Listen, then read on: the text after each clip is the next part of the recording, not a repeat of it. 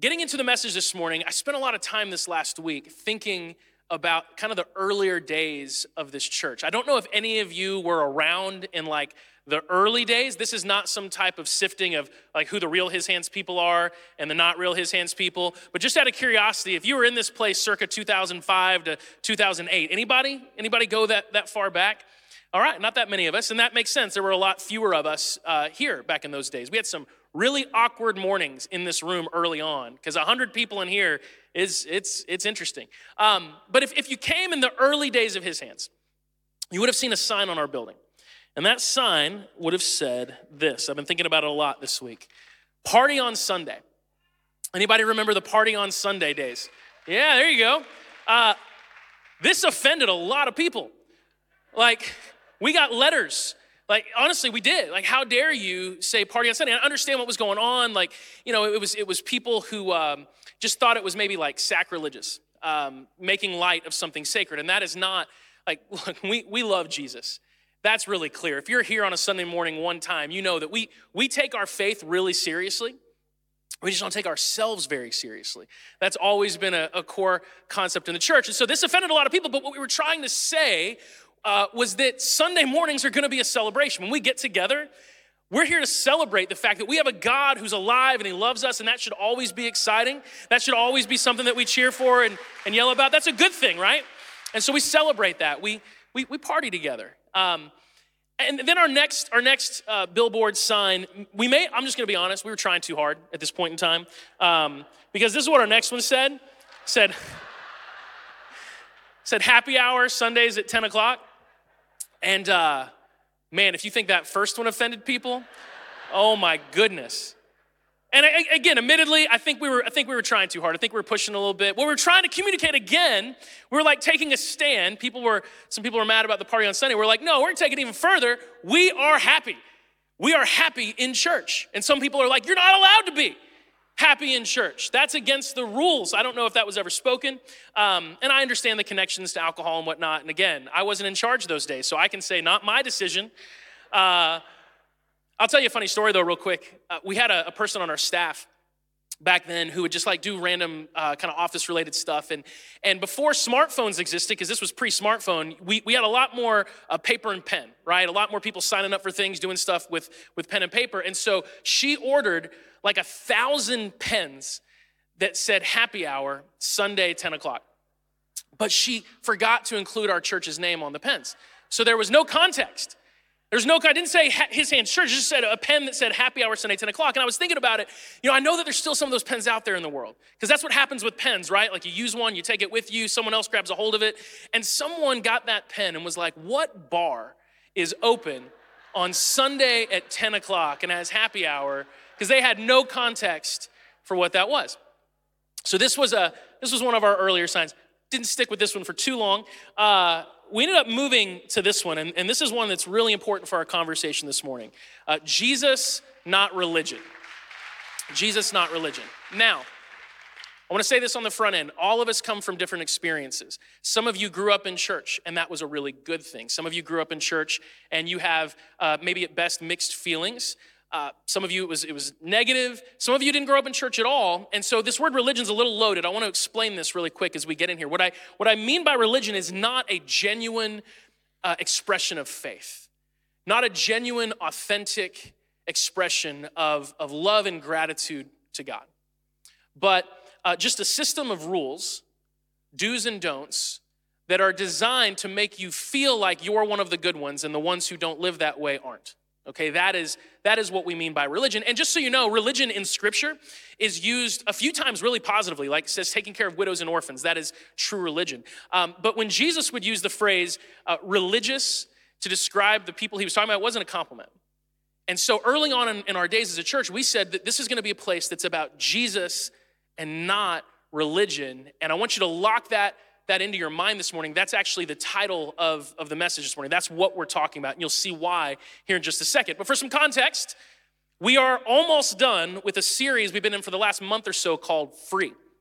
And we're looking at a section of a letter in the New Testament called Romans. I don't know whose idea it was to go through the, the letter of Romans. It was a bad idea. No, I'm teasing. That was my idea, and I am the one who regrets it because Romans is Romans is tough. If you've ever read it before, Romans is probably the most comprehensive explanation that we have of who Jesus is and what Jesus coming and dying for us really means, what that's really changed for us, and then how do we live in response to that. And so We've been going through Romans bit by bit for the last year. We take lots of breaks. I kind of like to think about it uh, in terms of scuba diving. You know, we go down deep and then we got to come up for air every once in a while because Romans is it's a deep dive. And this particular section we're in in Romans is maybe maybe the most complex part of the entire letter. We've been going through Romans chapter 6 through most of chapter 8. Today, actually, we're in chapter 8, so we're, we're almost finished with this conversation. But this section, it is, it's kind of a mess. And so this has been the diagram I've used every single week to describe where we're at in Romans. It's a big mess. And the cool thing is, this is not just a, a, diagram of how this section is written, it's all kinds of concepts that are interwoven together. It's actually kind of a diagram of us. Because I'm, I'm kind of a mess most days. And, and we've called this series free because that's what it's ultimately all about, but this is also a diagram of freedom. Romans chapter 8, verse 2, we'll end up reading this one today in our section that we study, but this has kind of been the theme verse for this entire series. Because you belong to Him, like we just sang, right? I give my life to you. If you've given your life to Jesus, if you meant that, you belong to Him, and now the power of the life giving Spirit, that is the Holy Spirit that joins with your spirit when you give your life to Jesus, that Spirit has freed you from the power of sin and death. You have been set free. But here's the thing about freedom it is messy. It is messy. It's one thing to be handed freedom, it's another thing to know what to do with it once you have it. And we've used this very often as, a, as an illustration. America. We're, we're like one of the first free nations, and that freedom that, that was given to us, won for us, we haven't always known what to do with that freedom. And we haven't always used that freedom in the right, in the right ways. Our history is a bit messy because freedom is messy. And so, if you read this section, and I know many of you maybe are coming in for the first time, there's all these concepts, and there's just so many of them. And, and every time we read a few verses, you're going to see them all together because it's, it's a lot going on. This is a very nuanced section of scripture, but you should never be afraid of the nuances.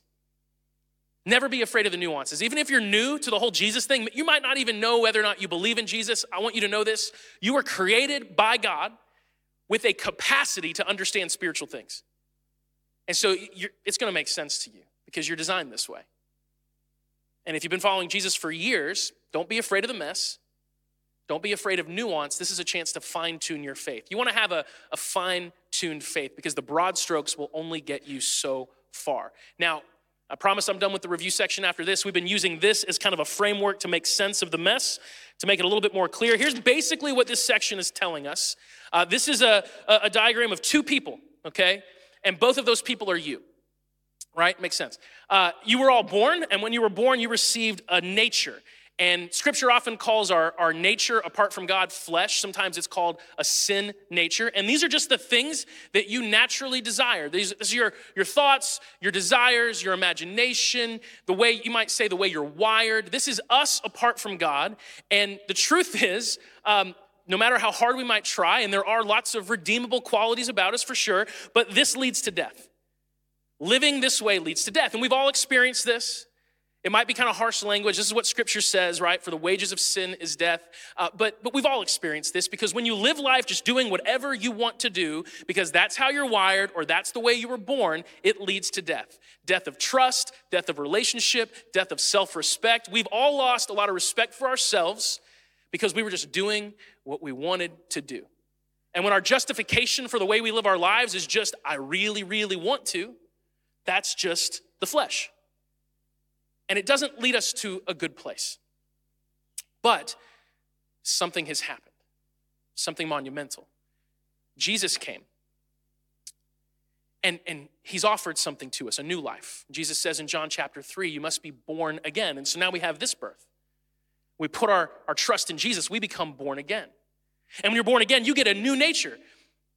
This nature, it's wired to desire the things that God desires, to want the very things that God would want for you. And when we live out of this nature, it leads to life. Jesus said in John 10 10, I've come to give them life and life to the full, abundant life. That is what happens when we live according to our spirit. Now, it looks nice and neat here, but in reality, in practice, it's a big mess. There's a lot going on inside of us. And so, if you've ever felt like you don't understand yourself, you don't know what's going on inside of you, you're in good company. Because there's kind of a little bit of a, of a battle here. And we have to try to figure this out. What does this, what does this look like? What does this mean to, to live this way? For all intents and purposes, this person is dead, but I don't know about you, I'm really good at keeping this person hooked up to life support. I make lots of decisions, I do lots of things that just kind of keep this one going. And the reality is, and we've said this every week, this is so vital. It's a total shift in thinking. We are, we are conditioned to believe that this is the real us, and this is some type of like, yeah, I was born again, and I got a spirit inside of me, and you know, I'm, I'm trying my best. Like, no, no, no, no, no. This is the imposter. This is the real you. And we've got to rewire our, our thinking to start saying things like when we say the phrase, I was born this way, this is just the way I am, like which birth are we talking about? Because almost always when someone says, Well, I was just born this way, they always mean this one, even if they're a Jesus follower. It's like, yeah, but that birth, that one doesn't count as much as this one. You were born again. You were born again. And it's funny, I've been thinking about it. I, have never done this before, like celebrate your birthday on the day you were born again and not this one. But we kind of should, right? Like, this is the one that matters. This is the one that matters. This is the one that, that lasts forever because this person will die. That's what flesh does, it dies. Spirit does not. And this person will never die. This person will spend eternity in heaven united with the God who created you. It's really, really cool. So this is the real you, but you have to, you have to think that way. So with this in mind, with all this in mind, I want to go ahead and open up Romans chapter 8 with this framework in, in our brains, and let's just go through it. Romans 8, I'm going to read verses 1 through 4. That's what we're going to focus on today. So now, and you might say, now what? Now that we've given our lives to Jesus, now that he has he's, he's made us a new person, now that we've been born again, okay? So now there is no condemnation for those who belong to Christ Jesus. Because you belong to him, the power of the life giving spirit has freed you from the power of sin that leads to death. The law of Moses was unable to save us because of the weakness of our sinful nature. So God did what the law could not do. He sent his own son in a body like the bodies we sinners have. And that in that body, God declared an end to sin's control over us by giving his son as a sacrifice for our sins. He did this so that the just requirement of the law would be fully satisfied for us who no longer follow our sinful nature, that is the flesh, and instead follow our spirit. Okay, so you can see a lot of these concepts in virtually every sentence. That's the way this section of Romans is. So here's what I want us to understand this is saying something really major, something really big. And what it's talking about is the difference between death and life. This is like the fundamental issue that Jesus solves. See, Jesus makes dead people alive. That's what he does. Now, when we, we think of death, we think physical. And, and very often, when scripture is talking about death and life, it's not talking about physical death, physical life, it's talking about spiritual death, spiritual life. And what it's saying is that apart from Jesus, we are spiritually dead. And we need Jesus to bring us to life. And that might be hard for us to think through. But we actually have some really good uh, real world ways to understand what that kind of spiritual death looks like. And, and I like to think about my phone, my cell phone, right? How many times have you said that your phone is dead? Like, my phone died. My phone is dead. I'm so sorry that you called my phone was dead. What we don't mean when we say that our phone is dead is that it is physically broken. And usually we just mean the power isn't there. Right? Like it, it's, it's there physically, it's fine. It's just it doesn't have life. It doesn't have that power inside of it that allows it to be what it's meant to be and do what it's meant to do. Apart from Jesus, we cannot be who we're meant to be. We cannot do what we're meant to do because we're spiritually dead. And so, for, for all of history, for all of human history, there's been this challenge for people to figure out how do I move from death to life? Now, now that language might not be the language that's used, and in our modern culture, you wouldn't really hear people talk about it, but, but let me phrase it in a little bit of a different way. Because this is something, regardless of culture, regardless of, of faith, whatever the, the name of religion is, this is what it is. It's who we are and who we ought to be. For all of human history, for all of human history, people groups across the world have recognized that we are not as we ought to be. There's something that's just off. And we have a word for that in our faith it's sin. But even those who don't share our faith understand that. In fact, I'll never forget last year, um, amongst all the craziness of coronavirus and all the social unrest, I read a statement from, from a governor. And the statement was we all have to do whatever we can to confront the implicit bias that exists within all of us. And I was like, oh, you're talking about sin. That's spiritual language, okay? And regardless of what your opinions about all that stuff are, just recognize that our culture has this understanding of there's something in us that's keeping us from being what we ought to be. There is a gap between who we are and who we ought to be. And the question is, what is going to, to bridge that gap? What's the solution? And for years, this was the solution. I'm strong enough to open this, I promise. Hold on, my fingers are just sweating. All right, this was the solution It was law. It's really bad handwriting, but I'm a lefty. So let's make the L taller. There we go. Law. That's the solution to sin. That's the solution to bridging the gap from who we are to who we ought to be. And so, uh, in the Old Testament of the Bible, you see these people struggling to follow the law because the idea is uh, I'm, I'm not who I ought to be. This is who I am. And, and if I can follow this law, if I can have a list of rules, and I can do it really well, then I can move from who I am to who I ought to be. So you just have to, to follow the law. Now, the most basic version of that would be the Ten Commandments. And I don't know how recently you've read the Ten Commandments. I heard a pastor say this years ago. Love it. It's like beautifully put. Uh, it's not exactly the pinnacle of human achievement. You know, like it, it doesn't say in the Ten Commandments, it doesn't say uh, give all your money to charity. It doesn't say volunteer lots of time to serve those who are needy. Doesn't say anything like that. It just says stuff like, yeah, don't kill each other. Don't lie to each other. You know, don't don't covet what your your neighbor has. It says like, hey, one day a week, one day a week, just take a day, rest and honor God who created you and literally holds all things together. One day. It's a pretty low bar. And yet, we're all really good at, at, limbo when you think about it. You know, like limbo, the game where you, you go under the bar. Like all of us have found a way under that bar. And sometimes, I don't know if you're like me, sometimes I surprise myself. I'm like, whoa, I didn't know I could go that low. I never realized that before. I'm actually kind of impressed because the bar is this low. It's like I dug a hole in the earth and went under it. Like, look how I figured out how to, how to be the worst version of myself. It's cool, right? Never done this before. The truth of the matter is, the Ten Commandments are not some like crazy high standard of life. They're actually a really low bar, and yet we can't we can't get across it. Like we can't rise to the occasion. It's the law. And this becomes the struggle of, of human history. Because here's what the idea was the idea was that, you know, we, we go from here, we use the law, and we become who we ought to be. But what actually happens in practice is people do the law, and the law just reflects them back to who they actually are. You try your best, and it's like, oh no, I just realized in trying to follow the law that I'm this person and this isn't good. And so I'm going to try harder. And it just keeps going back. And it's like this barrier. And all the law does is remind you over and over and over again that you are not who you ought to be because you can't do it. And over time, this whole thing gets solidified and it becomes this big mess called religion. Just a, a bunch of rules designed, maybe even with good intention to help you bridge the gap between who you are and who you ought to be. But in reality, you're just locked into this cycle and it becomes toxic. Because you know what? If we can't follow those rules, if we can't follow those basic, you know, treat each other well, love God, love people, that's really the Ten Commandments in a nutshell. Let's just create other rules that we can follow.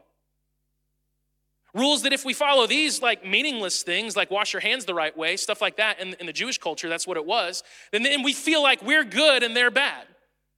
And it becomes this toxic cycle called religion, and it doesn't lead to life, it leads to death. Let me show you some hallmarks of, of religion. This is what religion is all about uh, outrage. When you live with a religious spirit, you are super easy to offend. All you got to do is see a billboard that says party on Sunday and you're mad. Right? But I mean, let's be honest, like we've all we've all been here before. There's just things that just you just, you're outraged, like instantly. And you know, it's, it's funny, this, this is a character trait that's good, provided that you are, are only ever outraged by the right things. Like God gets outraged from time to time. Like in the Old Testament, uh, the people of Israel were uh, participating in a, a cultural thing that was happening around them that was child sacrifice. And it outraged God. And he literally says, I never even imagined you doing this. Now, he should be outraged by that. And we see times in Jesus' life where, where he gets outraged a little bit. It's, it's few and far between, but when he does, it, it's justified, it's righteous. But, but religion gets outraged at all kinds of crazy stuff. You know, say the wrong thing, don't say the right thing, wear the wrong thing. It's just, it doesn't, it's like little tiny things, and it's just outrage and offense. That's religion. Okay? Here's another aspect of religion rigidity. Religion is rigid. There's no room for discussion, there's no room for dissenting opinion. It's like, here's the line, toe it or else. And if you step outside of it, ooh, watch out. And we, we, we struggle sometimes to not see God that way because that's the way He's presented to us. You know, there's this phrase that you've probably heard of uh, the straight and narrow.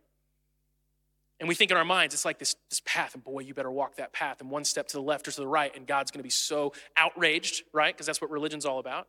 But that straight and narrow is actually a nautical term, like the Strait of, Gibraltar, which leads from the Atlantic Ocean into the Mediterranean Sea. It's a very narrow path that leads into a wide body. And Jesus, He's the path that we take. And in, in Jesus, you go through Him, and you're opened up to all that God has for you. The will of God is not a tightrope. Yes, there are things that He tells us to do and not to do, but it's so much more about freedom than we could ever imagine. But religion is not about freedom at all. Religion is a tightrope, it's rigid. You better not move to the left or to the right. If you do, you're in trouble. And if you actually do that, and all of us, let's be honest, have, uh, here's what you get waiting for you. What's behind door number one? It's a bunch of shame, right? You win shame. You should be ashamed.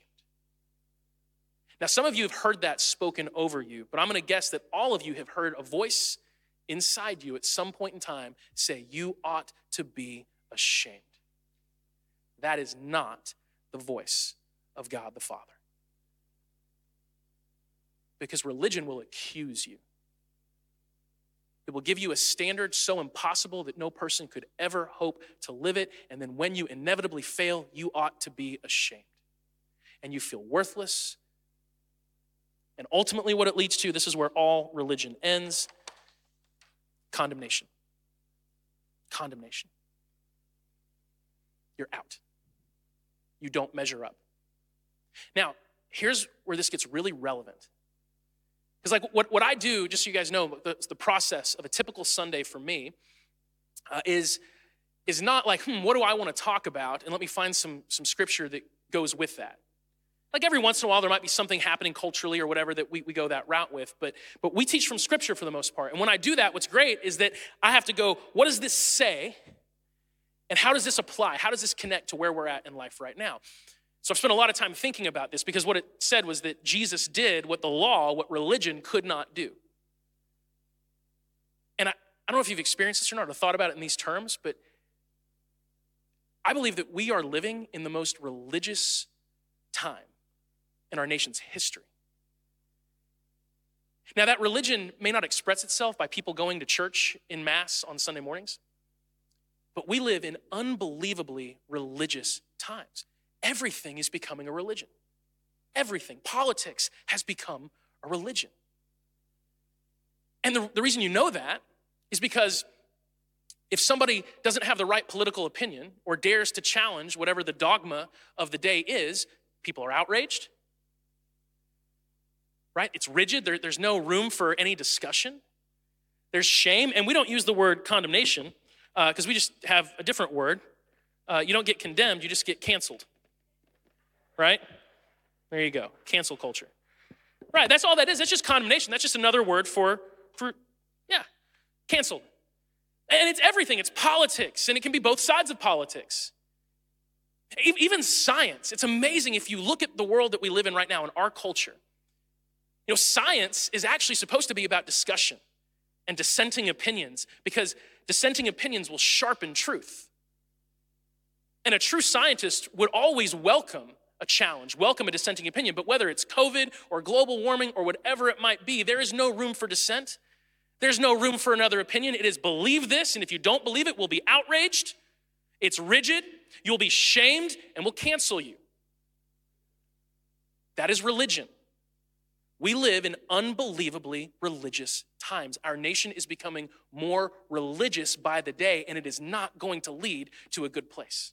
And it's funny because as like a as a Jesus follower who knows the history of my faith, our faith started off as a movement that religious people could not figure out how to categorize.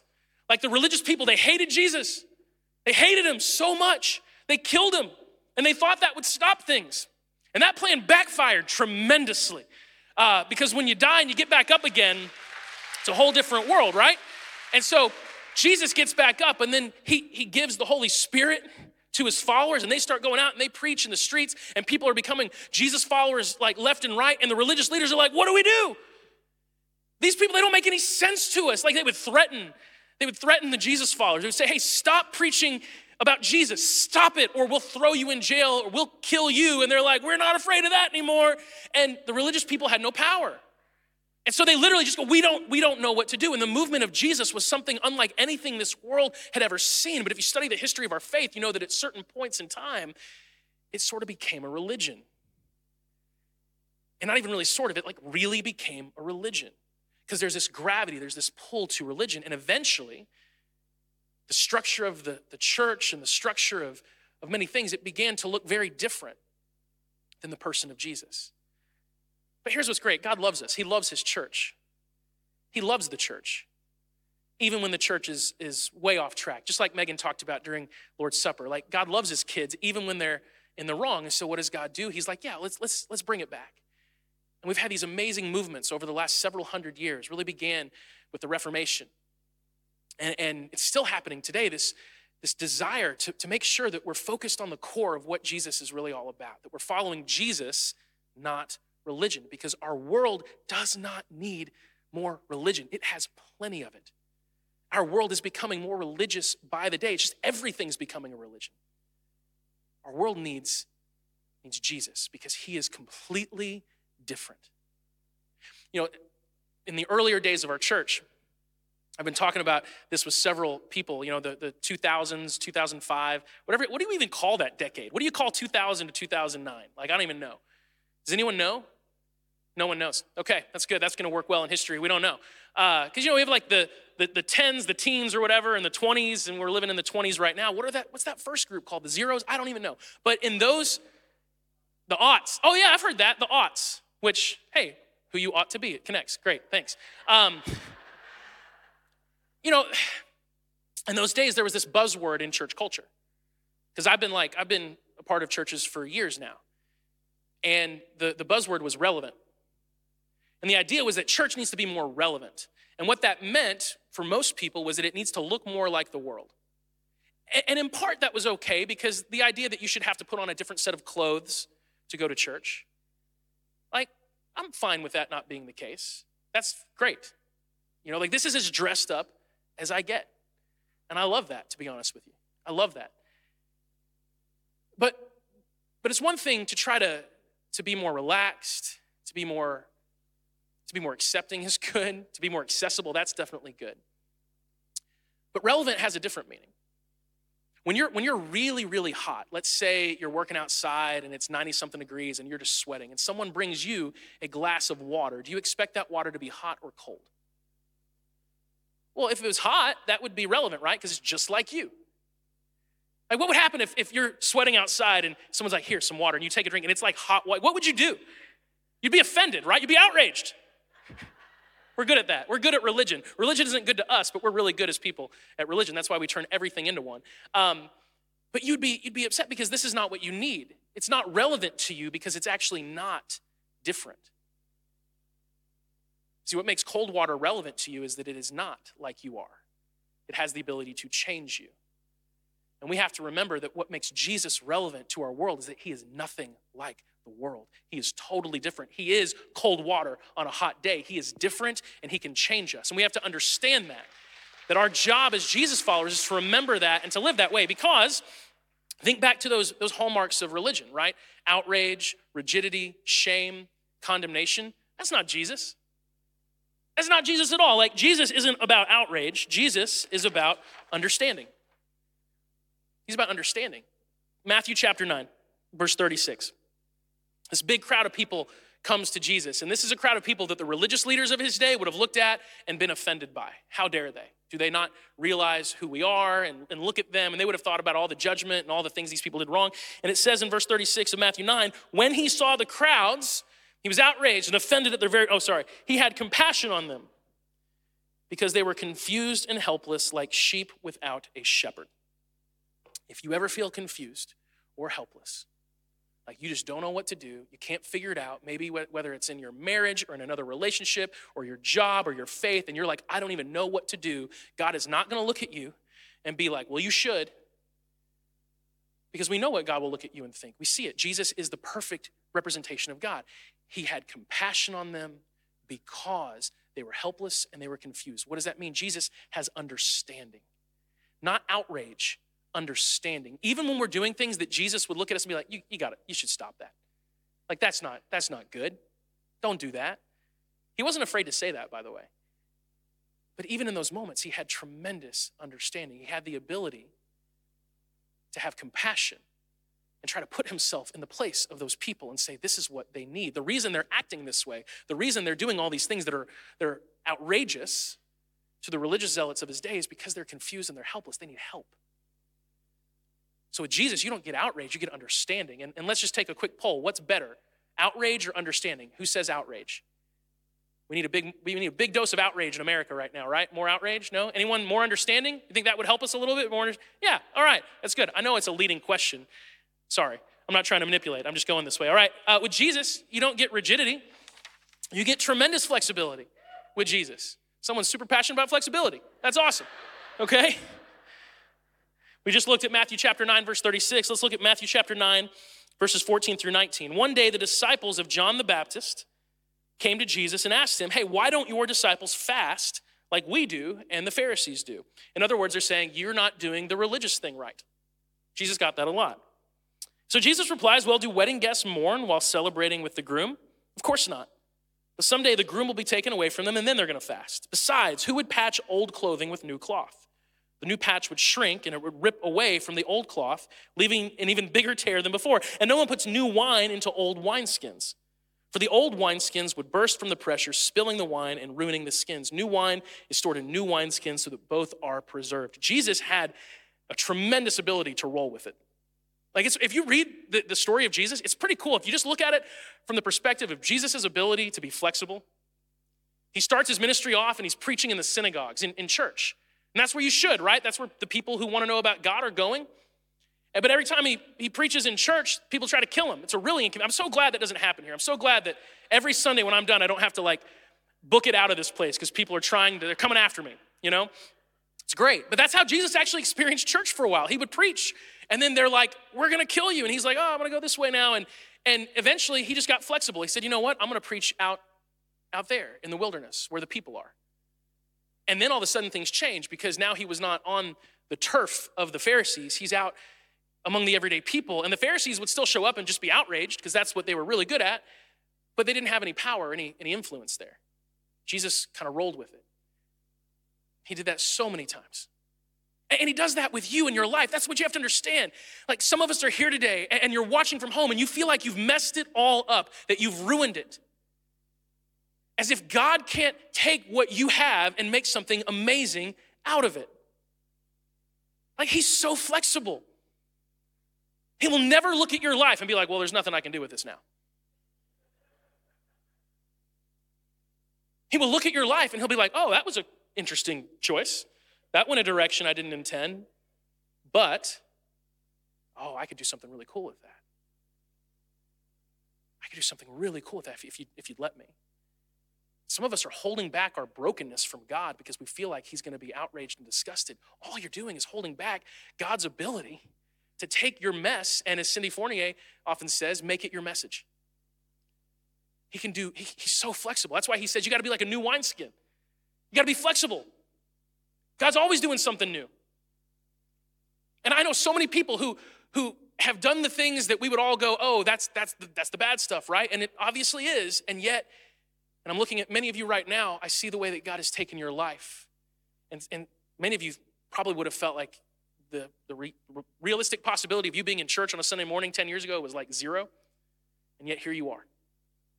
And you've experienced the love of God, and He's taken your mess and your brokenness and all your mistakes, and He's turned it into something beautiful because He's really good at that. He's flexible. Okay? Shame?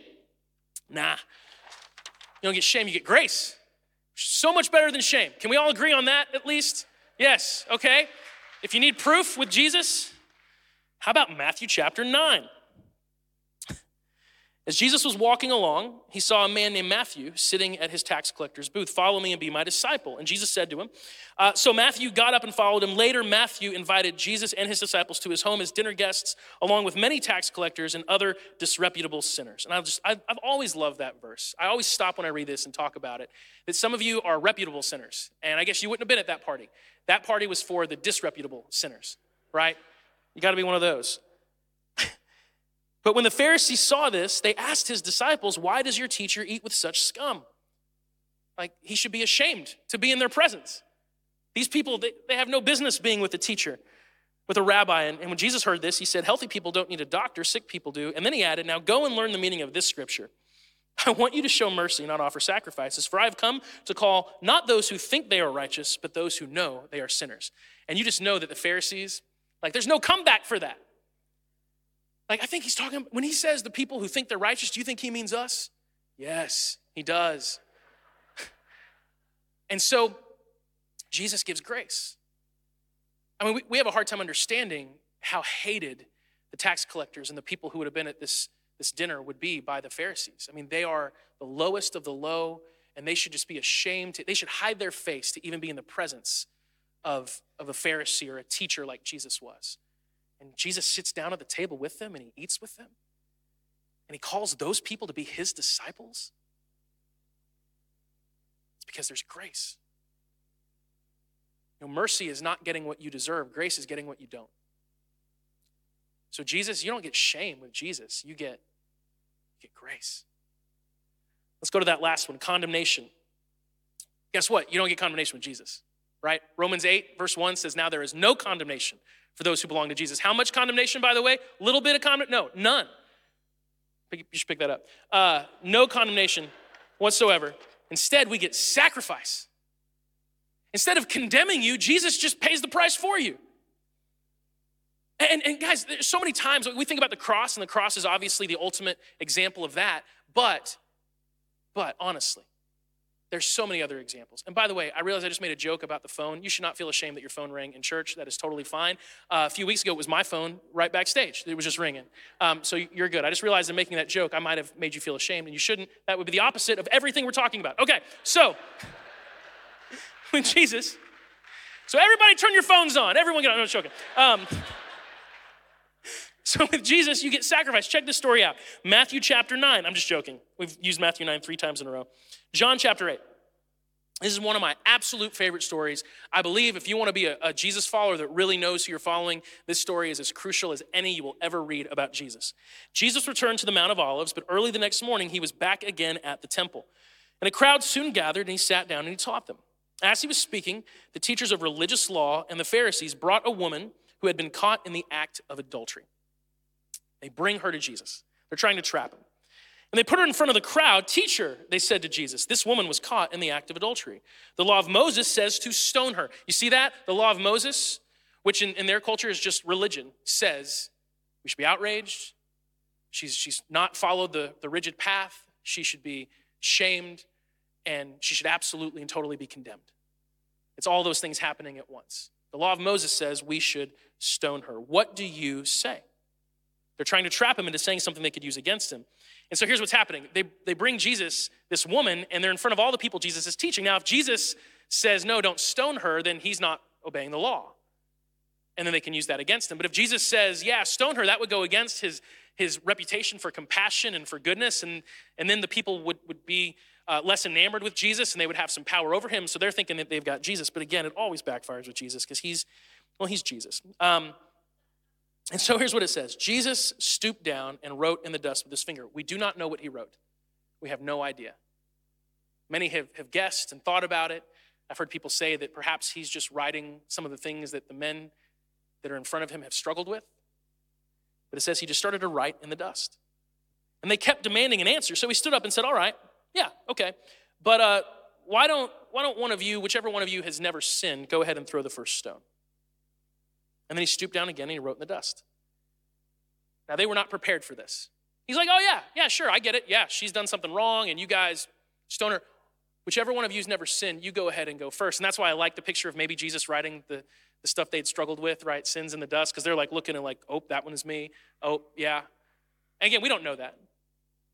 But it says, when his accusers heard this, they slipped away one by one, beginning with the oldest, until only Jesus was left in the middle of the crowd with the woman. And then Jesus stood up again and he said to the woman, Where are your accusers? Didn't even one of them condemn you? No, Lord, she said. And Jesus said, Neither do I. Now go and sin no more. Now, again, one of my favorite stories. I think it's very important, that last line, go and sin no more. It's very important to realize that when Jesus sacrifices for us, saves us, he does want us to, to do well. He wants us to make the right choices. Sometimes people will tell that story and they'll leave off that last part and it really changes the story. Jesus is totally okay looking at his people and saying, Stop that. It's not helping you, it's not blessing you, just you've got more available to you. But, but what I hope you understand is that that woman Think about the, the embarrassment. You think about the shame being dragged in front of Jesus, caught in, in an act of weakness, and having that displayed in front of everyone and being accused and condemned, and what it would have been like for Jesus to sacrifice himself for you, because that's what he did. He stood in the gap for her, and he sacrificed and, and he doesn't pay the ultimate price in this moment, but see, every time Jesus did that for people, every single time Jesus stood up for the people that the religious were accusing, he sacrificed a little bit more and a little bit more, a little bit more of his, of his reputation with those people in power, a little bit more of their patience and tolerance level for him until in the end it cost him his life. And he knew that. He stood in the gap and he looked this woman in the eye and he said, Think about this, guys. What would her face have looked like? What would her expression have been to hear Jesus say, Neither do I. I do not condemn you. And what I need us to understand is, is we are all that woman. Because all of us have failed, all of us have messed up, and all of us have an enemy and Satan, by the way, in scripture is called the accuser. And he will drag you before God and he will point out your flaws and he will point out your mistakes and he will tell you that you should be ashamed and that you should be condemned. And Jesus Christ, perfect and holy and blameless, will look at you and he will say to you, I do not condemn you. And that is beautiful and that is powerful. And every single one of us should feel the weight of that. Because I know my stuff, I know my mess. And, it's hard for me, even knowing what I know about God and even being part of a church like this, it's still hard for me sometimes not to believe that God looks at me ashamed. And yet he looks at me, and just like he looked at that woman, he says, I don't condemn you. See, Jesus, he's different. He is cold water on a hot day. He's not religion. He's not outrage. He's not rigidity. He's not shame. He's not condemnation or cancellation or whatever word we want to use. Jesus is understanding. He's flexible. He'll work with you even in your struggles. Jesus has grace for you, and Jesus will sacrifice everything to save you. That is who he is. And so let's go back to this. There's a gap between who we are and who we ought to be. And so, what fills that gap? You guys got, we're in church. You can just go ahead and say it Jesus. It's not the law, it's Jesus. And why? Because here's the cool thing Jesus is who we ought to be. Like, he, he is who we ought to be. You look at Jesus and you look at his life, you try to, try to find something to condemn. It's really hard. Because he is clearly the best of us. He is who we ought to be.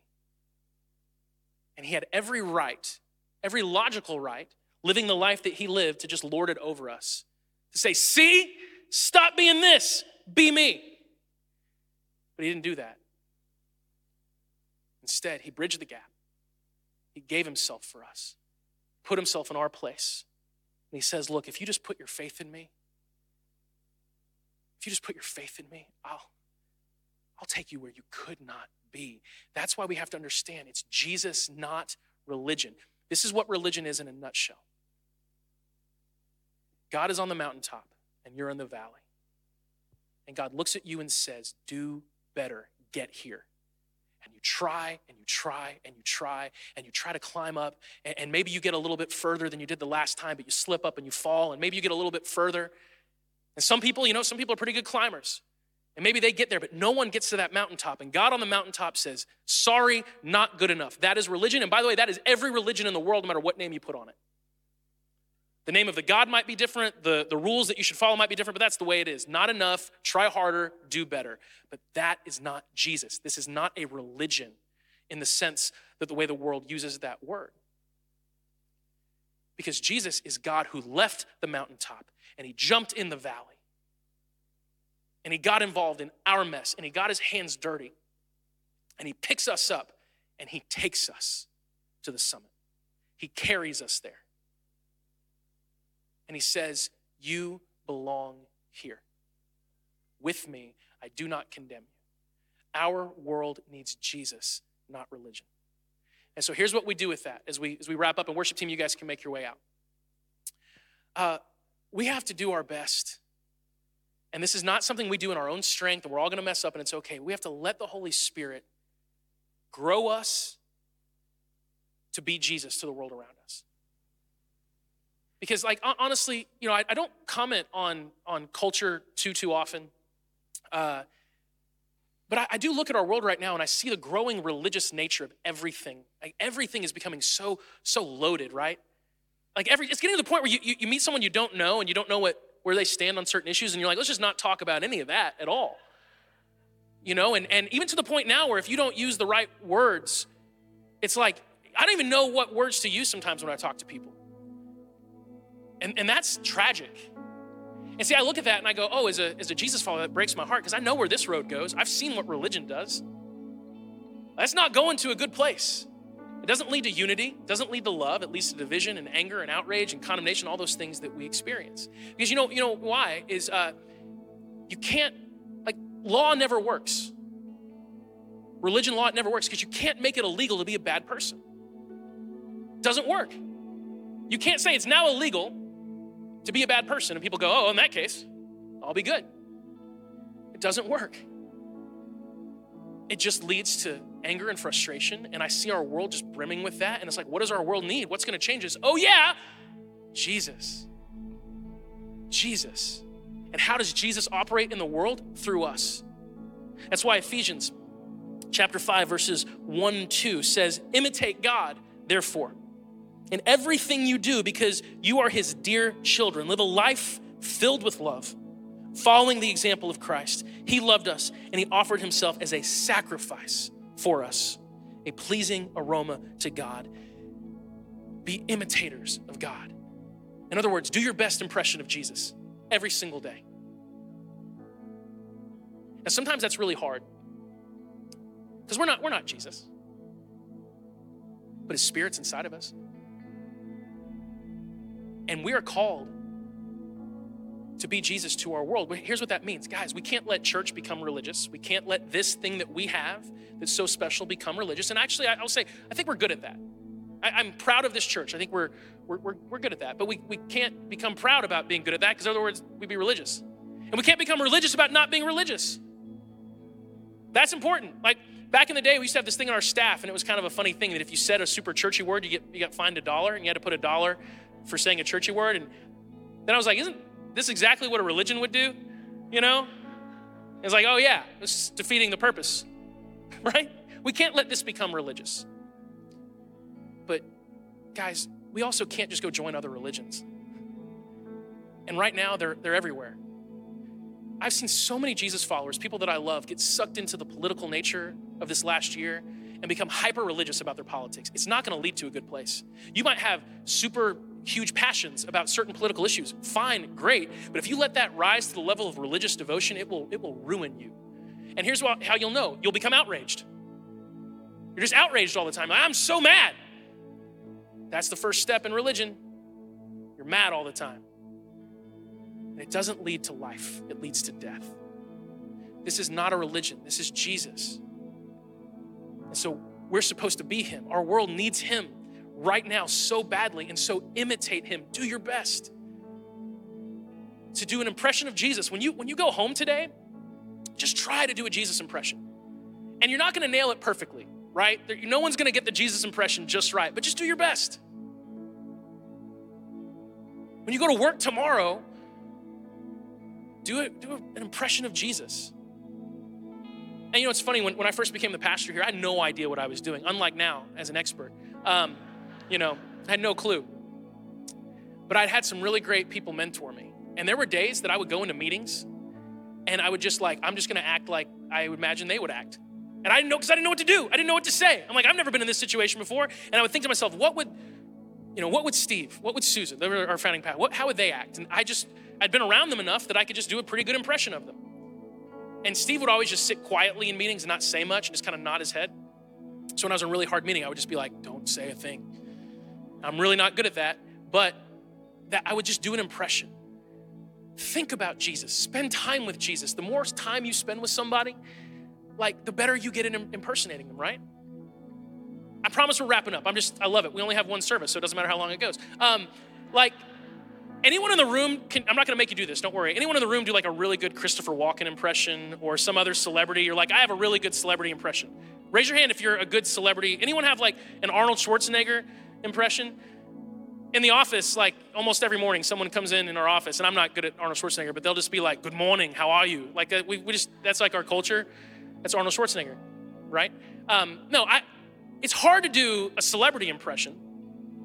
None of you raised your hand. How many of you can do a pretty good impression of your mom? Like, be honest. It's Mother's Day.